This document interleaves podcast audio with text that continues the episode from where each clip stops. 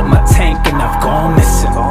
Road tripping, I can't find my way back. Windows down, I release the clouds. Sipping crown. When COVID happening, you know, we just we were just talking about that we have a fear of being alone. But during COVID, we were with our partner almost all the time 24 7 and there's a lot there's some people that actually uh, took that into consideration and actually helped their marriage or you know their relationship but mm-hmm. there was also couples that almost couldn't stand each other and they wanted their own alone time yeah so I believe that alone time is really crucial and important too. But it's like there needs to be a sense of togetherness and a sense of autonomy in a relationship and the right combination depending on the individuals who are in the relationship.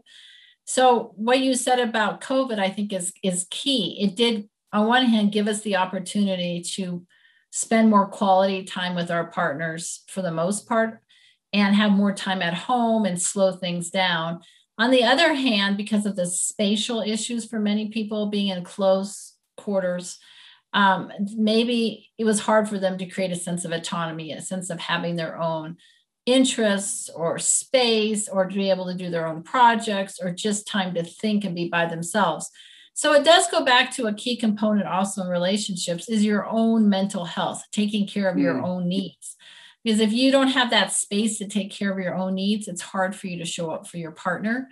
So that goes back to this whole thing about how do you create the right amount of space in a mm-hmm. relationship mm-hmm. and that really i think depends on the members of the relationship who who makes the up the relationship everybody needs a different level of space and something that i work with couples on is determining um, what the right amount of space is for each individual and how the other partner can become comfortable with that amount of space. Sometimes someone wants a lot more space than their partner, and that can even be a really challenging, um, a challenging issue.